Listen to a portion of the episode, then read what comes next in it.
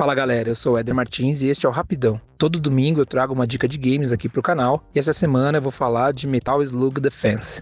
O nome Metal Slug, mesmo com esse inglês aportuguesado, ele já é bem famoso para os gamers. Lá na década de 90, anos 2000, a SNK, que é a produtora do jogo, fez fama com esse jogo side-scrolling, onde você tinha alguns mercenários que iam combatendo diversos tipos de inimigos, desde soldados a uma sátira dos nazistas, até mesmo aliens, e eles tinham uma arma muito poderosa, que era um tanque. Um tanque com o nome de Metal Slug. O jogo tem várias versões, se eu não me engano, ele chegou até acho que número 6 ou 7 nessa divisão aí de arcade e videogames. E claro, ele está disponível para celular. Só que o formato do jogo ele é bem diferente. Se você conheceu o Metal Slug lá da época do Neo Geo, no celular ele tem muitas características, mas ele é um conceito diferente que não é mais um side-scrolling de shooter.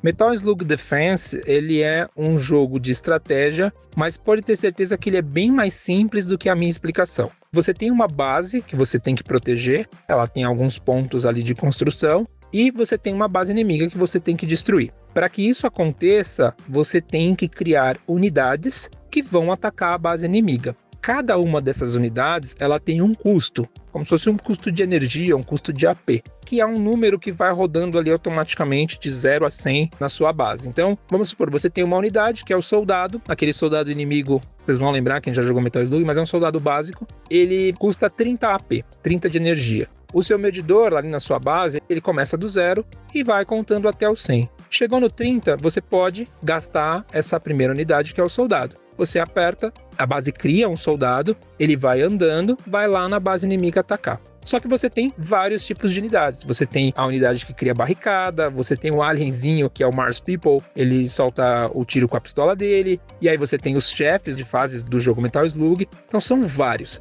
Além de criar essas unidades, você pode também, por exemplo, durante a estratégia do jogo, ao invés de criar uma unidade, melhorar o seu contador. Então, o contador que vai de 0 a 100, em vez de contar nos segundos normais ali, normais eu digo do tipo 1, 2, 3, você acelera isso e ele passa a criar unidades mais rápido. Essa é a dinâmica do jogo.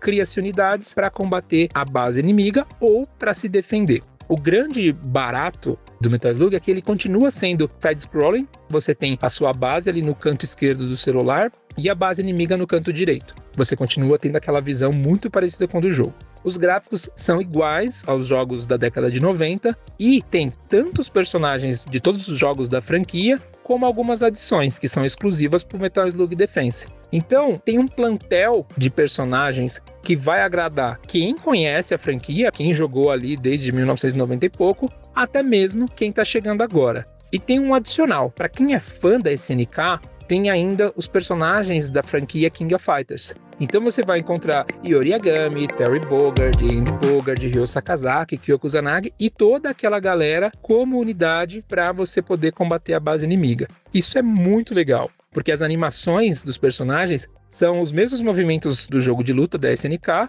só que no formato de Metal Slug. Isso foi feito como se fosse uma homenagem, né, vamos dizer assim, porque alguns personagens da série King of Fighters, como Clark, Ralph, Leona, começaram a fazer parte do universo de Metal Slug. Isso é bem bacana. O Metal Slug Defense ele está disponível tanto para App Store, se você tem iPhone, ou se você tem algum celular Android, para Play Store. Ele também está disponível para PC através da loja da Steam.